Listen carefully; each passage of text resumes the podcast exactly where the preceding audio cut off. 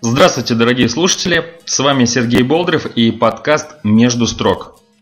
Сегодня у нас в гостях интересный гость, мой старый знакомый, неординарная личность, а, с интересными проектами, абсолютно всегда разными.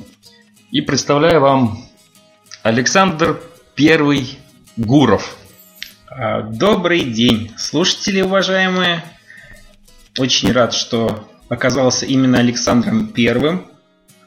И э, то есть для меня это абсолютно абсолютно новое для меня какое-то направление, когда я являюсь э, на подкасте гостем, и у меня берут интервью. Ну, не Таково. совсем интервью. Я думаю, что мы беседуем, и это все... Беседу, да. Беседуем. И это вот является как раз вот в формате подкаста, который, ну, возможно, еще не совсем кому-то привычный, но вот, например, ты, mm-hmm. я вот думаю, что ты уже привык. Первые 40 секунд, ну, да. я думаю, уже... После наших 155 э, попыток э, запустить первую запись, ну, собственно, я думаю, что да. Вот теперь ты не можешь сказать, просто пойти и сказать, знаете, а я не знаю, что такое подкаст, у меня никогда не было. Теперь ты его не отвертишься. Я теперь подкастовый чувак. Да, теперь ты подкастовый. Теперь, да, теперь ты можешь спокойно в любом э, обществе, где-нибудь симпозиум, там, на какой-нибудь деловой встрече. Так вот. А вы, кстати, подкастингом занимаетесь? Да, а я был на подкасте, между прочим. Пока вы тут фигней занимаетесь, я был на подкасте. Вот, и ты, допустим, вот с Прохором во встрече в какой-нибудь, он говорит, вы знаете, я только что с телевидения, говорит, а я с подкаста. И все, и он понимает, что он вообще... Ну, и ну, Прохоров в это время достает свой iPad и начинает судорожно искать. Где-то было, что-то, mm-hmm. что-то, вот, что-то, что-то было. Ну, давай все-таки вернемся к твоей личности. Ты все-таки в гостях. Э, и что же э, такого интересного тебе в этой жизни, что ты вот любишь быть первым? Александр Первый, ты прям получаешь удовольствие. О, в каких сферах ты еще первый? Интересный вопрос, конечно, интересный. Ну, наверное, первый из-за того, что я, ну, наверное, не похож на кого другого. Вот, я, вот есть такой. И когда-то, наверное, с самого детства задавал вопрос. И даже вот Эм, я не знаю, как может быть у всех такой момент, когда вот я нахожусь в своем теле, и я какой-то особенный. Вот как-то смотрю на себя, и вот, э, вот момент, то, что я вижу себя именно, ну, не могу посмотреть на себя со стороны, вот я нахожусь в этом теле, я какой-то особенный. Я всегда задавался вопросом, а все люди так видят или нет? И, наверное, вот это чувство вот этого собственного ощущения, что я какой-то особенный, может, оно дает какой-то первости. Это вот ну, какие-то ощущения с детства. А где еще, ну, когда ты вырос, а в чем еще ты первый? Ну, конечно, школьные заслуги, красная медаль. Красная медаль? Крас... Или золотая медаль, красный аттестат, как она? Золотая медаль, да, золотая да. медаль, да, точно. Так ты медалист. Медалист. Не путайте букву Д с буквой Т. Металлист, медалист. А, вот значит, ты был таким круглым отличником. Да, но в последние годы, конечно, хоть и был отличником, но хулиганил с плохими парнями. Сидел на последней партии. И вот, видимо, вот это поэтому я был особенно первым. И это, тем не менее, тебе не помешало и продолжить быть первым и закончить с медалью. Да, Э, золотая медаль есть, но она лежит где-то там у мамы. И, соответственно, понимаю, что вот именно то, что было, то прошло. Ну, скорее на всего, тот момент, вот... на тот момент, да, это было значимо как-то. Ну, кому она нужна была, у того она и лежит. Да, да, да, да, да, да. И, собственно, для мамы я первый, да, золот, золотой медалью так и остаюсь. Вот интересно еще, я вот слышал, ну, знаешь, что ты не совсем из России, а из какой-то далекой-далекой страны, а, про которую, возможно, в России даже не все знают, где это находится. Да, это находится именно на, на юге. На юге, да. вот по, по карте совсем-совсем вниз. А, кстати, это такой интересный момент, и люди обращают на это внимание, когда задают откуда ты. И я рассказываю такую историю о нескольких странах, о том, что я родился в Средней Азии, в Таджикистане, люди некоторые задумаются, где это. Начинают в голове прокручивать карту и думают, о боже, как же ему не повезло, наверное. Да. Э, о том, что я там 10 лет прожил, угу. потом переехал в другую сказочную страну, в Украину, и там тоже прожил 10 лет. Вот так получилось, дитя Советского Союза. Это, видимо, тоже придает какой-то первости. То, что папа с мамой встретились в Таджикистане, родился я там. Мама из Украины, папа из Самары. И 10 лет я умудрился прожить в Таджикистане, вырасти. Вот. 10 лет я прожил в Украине, где получил, кстати, золотую медаль. А, ну, а у тебя украинского образца. Да, да, да. Угу. И вот с 2003 года я живу в Самаре. И, соответственно, здесь у меня, наверное, произошел такой именно личностный скачок. Когда я начал развиваться сам, читать книги. А вот чем ты начал заниматься? Вот ты приехал в Россию. Ну, вроде там 90-е прошли, ты золотой медалью. Чем ты начал заниматься? Да, не золотой цепью, конечно. Чем я начал заниматься? Я в институте запал на музыку. У моего друга папа моряк, и он привозил из домашней, тырил с домашней коллекции, можно сказать, нам на прослушку в общагу настоящие фирменные диски музыкальные. Это вот лазерные? Да, настоящие. Вот CD, это тогда вообще, когда в период кассет, это было, это был вообще такой шик, и при этом это настоящие фирменные диски, там по 70 долларов в то время, это состояние целое. И вот у моего друга отец, он привозил эти диски домой, он был сам фанатом. Мы собрали в институте такую э, первую, наверное, такую CD-установку. Ну, центр, конечно, продавались, но они стоили дорого. Мы взяли старый э, проигрыватель винила, из которого остался только усилок. Взяли блок питания компьютера, взяли двухскоростной CD-ROM и колонки радиотехника. И у нас в комнате был офигительный центр музыкальный, который проигрывал фирменные диски. И мы наслаждались музыкой. Вот тогда я подсел на музыку. Это у вас в общежитии? В общежитии. Обалдеть. Вы тогда, можно сказать, были такими мажорами. Ну, отчасти, на... да, первыми. Первыми, первыми на этаже или даже, возможно, на двух-трех этажах или там в корпусе. Да, мы жгли. У нас были дискотеки, но у нас и звук, вот именно привычка слушать качественную музыку, она родилась тогда. И когда я переехал в Россию, я как раз это и продолжил свое увлечение, которое переросло в работу. Я пошел к моему родственнику работать на, на склад компакт-дисков и начал активно продавать музыку. Именно продавцом-консультантом. Это сначала. не книжный рынок случайно? Нет, нет. Это поставщик книжного рынка. Был. А, вы были таким вот элитным дилером э, музыки на то время? Единственным, можно было сказать, в Самаре поставщиком музыки на дисках, на MP3 и так далее. Это не Союз случайно? Ну, не будем, конечно, называть конкретные имена. Вот. Ну, соответственно, было время, как раз, когда мы поставляли. И в то время вот именно любовь к качественной музыке э, продвинула меня заниматься лицензионной музыкой. То есть меня отправили заниматься именно развитием лицензионной музыки и лицензионных дисков в Самаре. А ты сам, вот э, слушая, ну, на работе, работая с лицензионной, у тебя дома все лицензионное? Нет, конечно. Вот, ну, может, ты там отбираешь у соседей, а, у тебя MP3 эм ворованный. К сожалению, к сожалению. Я отнял у мальчика плеер. А, тот вкусняк музыкальный, который есть вообще на рынке, он не выпускается в таком количестве на лицензионных дисках, но, кстати, на лицензионных дисках очень много вкусной музыки, очень много. Я как раз познакомился с таким направлением, э, как easy лаунж на лицензионных дисках довольно хорошие выпускали. Вот. А в основном, конечно, масса была наша форматовская книжного рынка. Ну, кстати, я помню те времена, сначала вот где-то 2003, ну, нет, может, 2001, я ездил тогда учиться в институте, у меня был плеер кассетный э, на батарейках и с наушниками, и я был чуть ли не самым крутым в группе, потому что у меня музыка была переносная и еще с наушниками.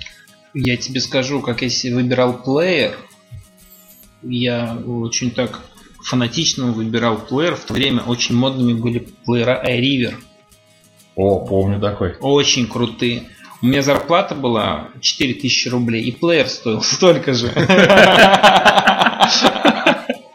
С компакт-диском, с пультом выносным, с наушниками. Там, а, помню, там вы, выносится, а в него еще потом наушники втыкаются, да. а его пристегиваешь куда-нибудь себе. Да, а на нем груди. маленький же как кристаллический экранчик с громкостью с эквалайзером. И время трека показывает еще. И аккумуляторы еще внутри заряжаются.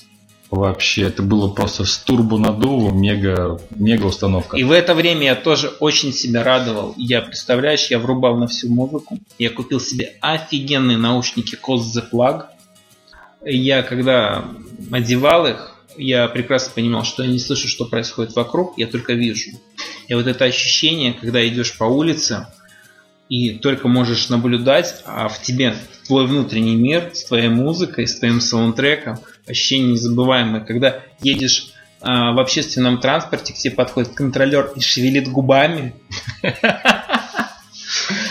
И ты подразумеваешь, что, скорее всего, ему хочется денежек за билет. Не, а может быть, она мне а, пожелала доброго дня как-то. И вот ощущения там очень хорошие, такие прям ощущения того, как будто ну, ощущение чего-то возвышенного, что ты можешь наблюдать за этим миром, как то не присутствует. Вот, все, вот какая-то визуальная картинка идет. Ну, кстати, вот. я помню тогда, э, потом я освоил такую технологию, как книжный рынок. Угу. Вот, я ездил, я жил в Новокуйбышевске, ездил в Самару практически каждые выходные, покупал несколько дисков, они тогда были в пакете, как с черно-белой ксерокопией, и там был вот список треков. Ну... Я вот их, они в MP3 были сборниками, вот. Я их копировал, вот, аккуратненько заворачивал обратно, привозил и менял. MP3, MP3 никогда не любил. Вот у меня всегда к MP3, я вот как купил себе Arriver, я понял, что MP3 слушать невозможно. И я всегда старался брать музыку на CD. Это делало меня особенным, когда тоже все Прям MP3, MP3 удобно, да, практично, но вот не нравилась мне звуковая картинка. Всегда слушал CD.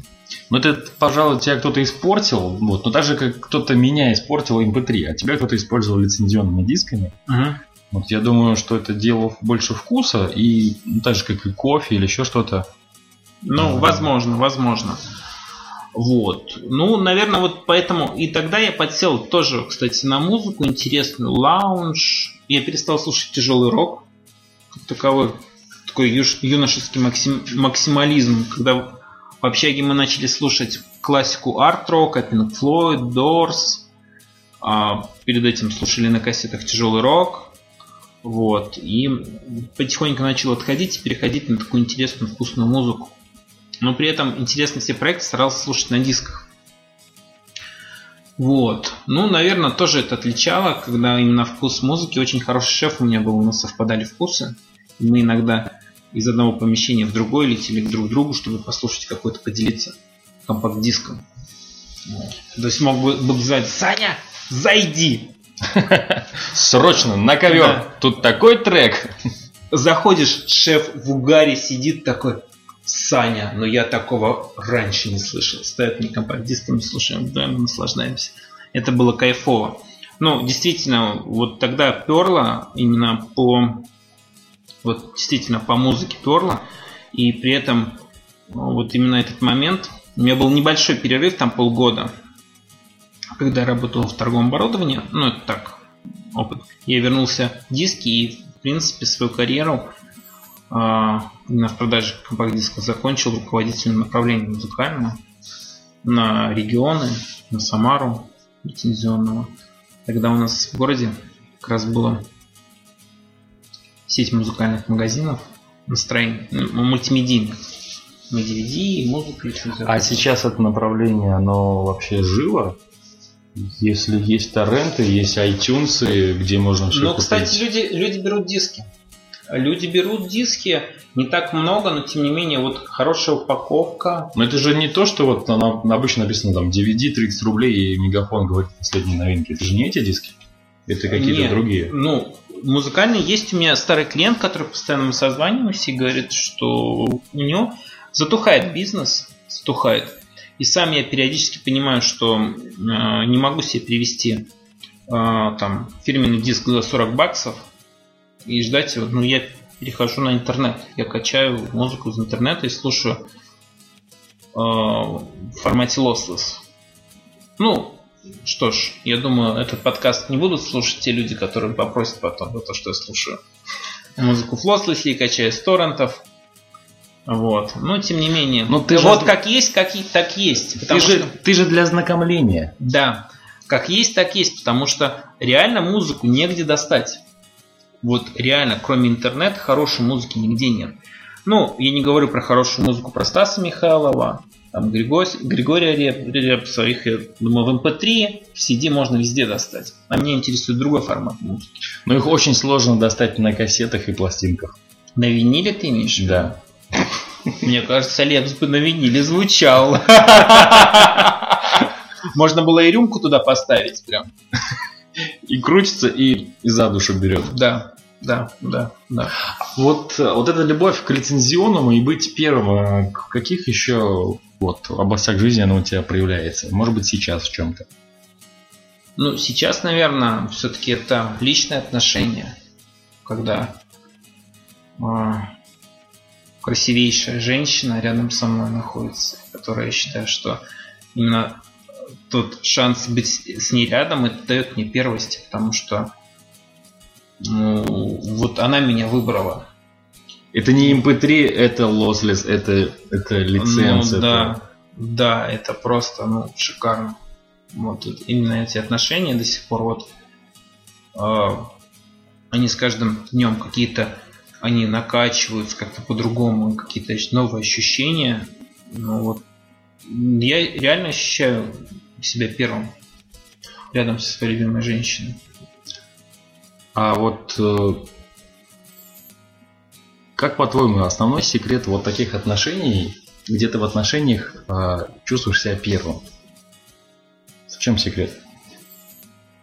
Ну, наверное, тоже э, выбирать человека рядом с собой первым. Вот, то есть э, ценить, вот видеть, видеть в ней именно ну, королеву и именно первую женщину. И может быть поэтому как-то это возвращается и ощущать себя первым, первым мужчиной. А какими проектами ты сейчас занимаешься вот прямо на данный момент, которые были бы, возможно, интересны? А, сейчас для меня абсолютно новый проект. А, ну как, а, наверное, камбэк такой возврат в свое время год назад попытался сделать инфопродукт. Но, видимо, либо смелости не хватило, либо каких-то ресурсов, либо, может быть, я еще не созрел к нему. Сейчас вернулся к созданию инфопродукта в интернете. Инфопродукт это что? что это? Это тренинг в интернете, который а, набирается через интернет, полностью используя средства возможные, да, продвижение, рассылки. То есть, собственно, я буду проводить вебинар и проводить онлайн-тренинг через интернет. Это не привычный фактически там тренинг в помещении, а именно э, а, через а интернет. А что, что ты будешь про лицензионную музыку говорить или про что? Нет, а, у меня был период в жизни такой длительный, когда я работал финансовым консультантом. И э, вот так, представляешь, вообще прям бывает. И ты швырнула. Вот, швырнула. Ты вот с диска, с лицензионной музыки, мальчик с большими наушниками. И ты, дай-ка я пойду. Нет, все было не так. Все было... Во всем виноват сетевой маркетинг. Или маркетинг, правильно, да? Маркетинг. Испортили опять, да? Кто-то сначала лицензионным диском, потом кто-то позвал на Но, кстати, ты знаешь, вот сетевой маркетинг, он воспитал именно вот этот процесс. Благодаря ему я вот ощущаю себя, я вырос. Потому что, да, ездил на семинары, на тренинги как-то. А, бизнес не получился, как таковой, да, то есть, но, тем не менее, вот обучение у них хорошее было. И именно из дисков я ушел, чтобы создать, ну, свой бизнес сетевой. Но понимал, что чего-то не хватает мне, помимо какого-то вот этого адреналина сетевого, что вот иди и делай. Вот чего-то знаний каких-то не хватало. Постоянно искал какие-то новые знания. И тут э, мой коллега по сетевому пригласил меня в другой сетевой, страховую компанию. И вот тут у меня все началось. Соответственно, обучение. Это на то время это крупнейшая страховая компания мировая была. Там прошел я обучение, соответственно, вот как раз начался мое движение именно в финансовом консалтинге. В 2008 году я пришел в страховую компанию и, в принципе, до сих пор э, занимаюсь этим, консультирую людей в этом вопросе, это вопросе именно финансов. Физлица. Э, да. А вот да. какие примерно сферы это? Это личный, личный финансовый план. Личный финансовый план. Да, это, ну, по сути дела, я больше ориентируюсь на повышение финансовой грамотности, потому что народ у нас, а, по сути дела, в современном мире многое не знают. Везде а, заняли вот эту нишу банки. Причем банки э, с не очень хорошей стороны, со стороны кредитной. У нас, как обычно, наверное, может быть, все новое в России приходит через жопу, не побоюсь это сказать. И вот это... И банки также пришли, да? Да. И массовое, вот это массовое продвижение именно кредита, жизнь в долг, оно просто везде заполонило все. И именно вот элементарных каких-то вещей, а, хочу сразу сказать, сам обжегся на каких-то моментах. Да, там я не идеальный там какой-то момент. И вот именно повальное вот это потребительское какое-то мышление, оно просто вызывает, оно делает людей рабов. А есть элементарные вещи, которые изучил и сам на своем опыте попробовал, да, и, соответственно, просто хочется теперь э, этим поделиться с людьми. И как-то развить в них какое-то немножечко другое мышление, э, отличное от э, потребительского, что, может быть, да, создавать что-то надо свое. Именно психология созидания, то есть не жизнь в кредит, не жизнь. А если не в кредит, то как? Вот хочется же вот вот я закончил институт, вот начал работать, и mm-hmm. деньги есть, вроде стабильный доход. Mm-hmm. А хочется сразу автомобиль, хочется квартиру, и что вот. А тут, понимаешь, э, нет единого рецепта. Тут всегда стоит у человека вопрос выбора. Как ты выбираешь? В любом случае, эм, у каждого человека же свой путь, как некоторые говорят, карма. Может быть, им этот путь нужен, чтобы какие-то моменты проработать. И поэтому, ну, тут вопрос выбора. Если хватает мозгов, и какого-то опыта, то, соответственно, человек идет одним путем. Если нет, то он нарабатывает шишки какими-то своими движениями. Соответственно, он к чему-то потом приходит. А вот э, э, пообщавшись или там, встретившись с тобой, в чем именно может заключаться твоя услуга как консультанта? Что ты можешь показать, рассказать? Моя основная задача человеку дать понять, э, именно с чего стоит начать, с чего вообще э, складывается фундамент, фундамент финансовой грамотности. Финансовой грамотности. Да. Вот да. сейчас, если я к тебе прихожу, значит я финансово не совсем грамотный. Нет, почему? Может быть, это просто не то, что финансовый э, неграмотный, а это определенный уровень финансовой грамотности, и все. А я могу его поднять вне зависимости от того, где я нахожусь сейчас. В любом случае, ты когда получаешь новые знания, ты повышаешь свой уровень. Угу. Вне зависимости, в какой они области, они могут с этой, с этой. И суть какова именно моего проекта, моего тренинга, чтобы поступательно, поступательно создать именно четкий фундамент финансового благополучия человека, чтобы он понимал, как это сделать можно. Причем не какими-то там готовыми способами, а чтобы он осознал, что у него вообще есть сейчас, куда он хочет двигаться, и с помощью каких инструментов. Но в любом случае вот эту картинку, да, вот этого домика он сам создаст. Я не могу ему дать там ну, сейчас я так, делать ну. Да, сейчас прихожу к тебе со своими целями. Вот я uh-huh. хочу там, не знаю, построить дом. Uh-huh. Вот. И с помощью твоей консультации я получу некий план. Да, достижения да. вот этой цели. А, даже не получишь, а сам сформируешь. А, сам сформирую. Да. Ты меня научишь сделать этот план самому. Да. Вот, и, соответственно, я потом могу его воссоздать несколько раз другими проектами? Я думаю, что да. А насколько это применимо, ну, например, к бизнесу? Если я, вот, помимо того, что я обычный человек, я еще бизнесмен. Ты знаешь, ну, скорее всего, какие-то элементарные вещи не в любом случае помогут. А, там есть такие простые, очень хорошие вещи, как, например, считать деньги. Чьи? Свои. Свои. Потому что считать чужие деньги неблагородное занятие. Или неблагодарное. А свои, ну, я, я знаю, я умею считать. Я свои деньги из кошелька посчитал, классно, ну. А в ну, чем? Вопрос, как их разложить по полочкам.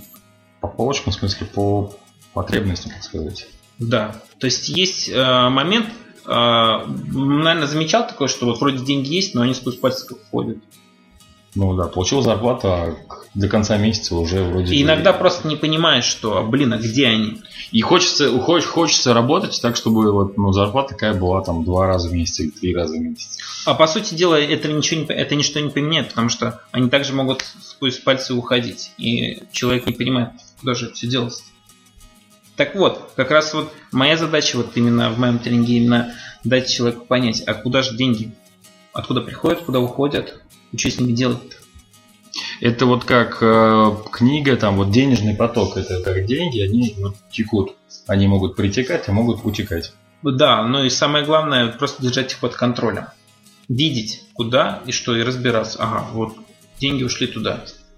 Потому что у меня был момент, когда очень э, много денег приходило, и у меня ощущение было, что очень много у меня денег. Но на самом деле это просто как э, деньги были не мои отчасти. Там клиентские и так далее. Но ощущение потока все через меня проходило большое. Но когда я именно э, выделил свою часть денег, я увидел, сколько я зарабатываю, я увидел, какой мой доход, и тогда мне стало понятно, что вот так, вот так, вот так, сколько денег у меня сейчас есть. А вот как ты думаешь, насколько вот вообще продолжительно и насколько это нужно людям финансовой грамотности в России? В институтах вроде ну, учат там много высшей математики и так далее. У нас сейчас в школе, я не знаю, ребенок идет в школу, он уже с первого класса изучает то, что я в пятом изучал. Вот. Ну, на самом деле, я думаю, это элементарные вещи, с которых вообще надо начинать. Может быть, даже в школе дать иногда. А, да не иногда, надо давать, наверное, в школе какие-то элементарные азы финансовой грамотности, чтобы ребенок а, уже поступательно не велся на какую-то рекламу внешнюю, что ну, там возьми денег в кредит, и все у тебя будет счастье в шоколаде. Вот, нет, а чтобы именно научился управлять своим кораблем, своими, своими деньгами и, соответственно, шел к своим целям, используя свои возможности. И для этого не обязательно высшее бухгалтерское, экономическое. Все просто. На самом деле элементарно. На пальцах. Как ты думаешь, вот твоя вот в чем вот, вот твое свойство быть первым, особенным, вот а как оно проявляется в этом проекте? А, ну тут, тут, наверное, уже люди сказали просто. Есть определенное видение мое, и как я вижу вообще этот вопрос, как я его излагаю. И на самом деле мне обратная связь помогла. То есть люди мне сказали, что, блин, вот твое видение действительно классное, и мы хотим вот этого. Просто хотим. Хотим, хотим видения. Хотим видения, хотим э, вообще тренинга такого.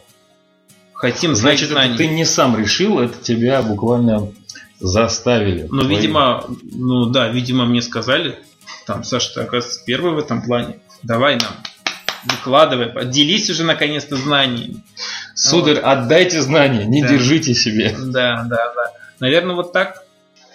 Как ты думаешь, какое будущее вот у твоего проекта, либо ну какие еще есть проекты у тебя, которые вот ты можешь проявиться как особенные? Какое будущее? Ну, наверное, будущее посмотрим. Что тут предугадывать. Для меня сейчас самое главное именно опыт. Полученный опыт в этой отрасли. Потому что я зелен, я не опытен именно в инфобизнесе. И я просто хочу наработать этот опыт и, может, и стать первым в каком-то направлении.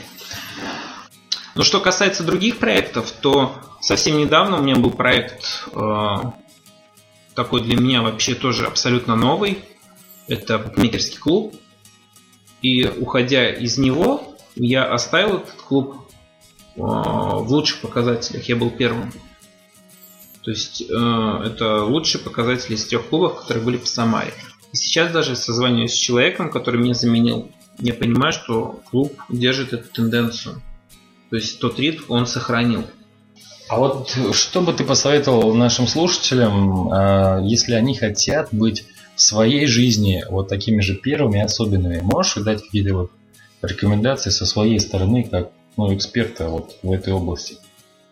Быть первым, быть особенным наверное, слушать себя, именно вот по ощущениям чувствовать, мое это или не мое. И как-то ну, договариваться с собой. И вот, ну, для меня тоже это на самом деле сейчас важно, именно заниматься тем, что мне наиболее нравится. И, наверное, советую всем просто ну, слушайте себя, именно раскрывайте себя изнутри, именно цените не, какие, не какие-то внешние проявления, а, как сказать, то, что извне говорят о вас, а именно просто расцветайте изнутри, ищите себя внутри себя. Спасибо большое за интересную беседу. А с вами был Сергей Болдырев, Александр Гуров. Всем спасибо э, и, наверное, благодарю э, за первый эфир. Первый и тут пар... я, оказывается, тоже нарисовался. А, благодарю вас, слушатели, благодарю тебя, Сергей, за то, что я здесь, и то, что снова первый. Снова первый, поздравляю тебя. А тебя с первым эфиром. Спасибо большое. Слушайте нас между строк, ищите нас. Встретимся в следующих выпусках.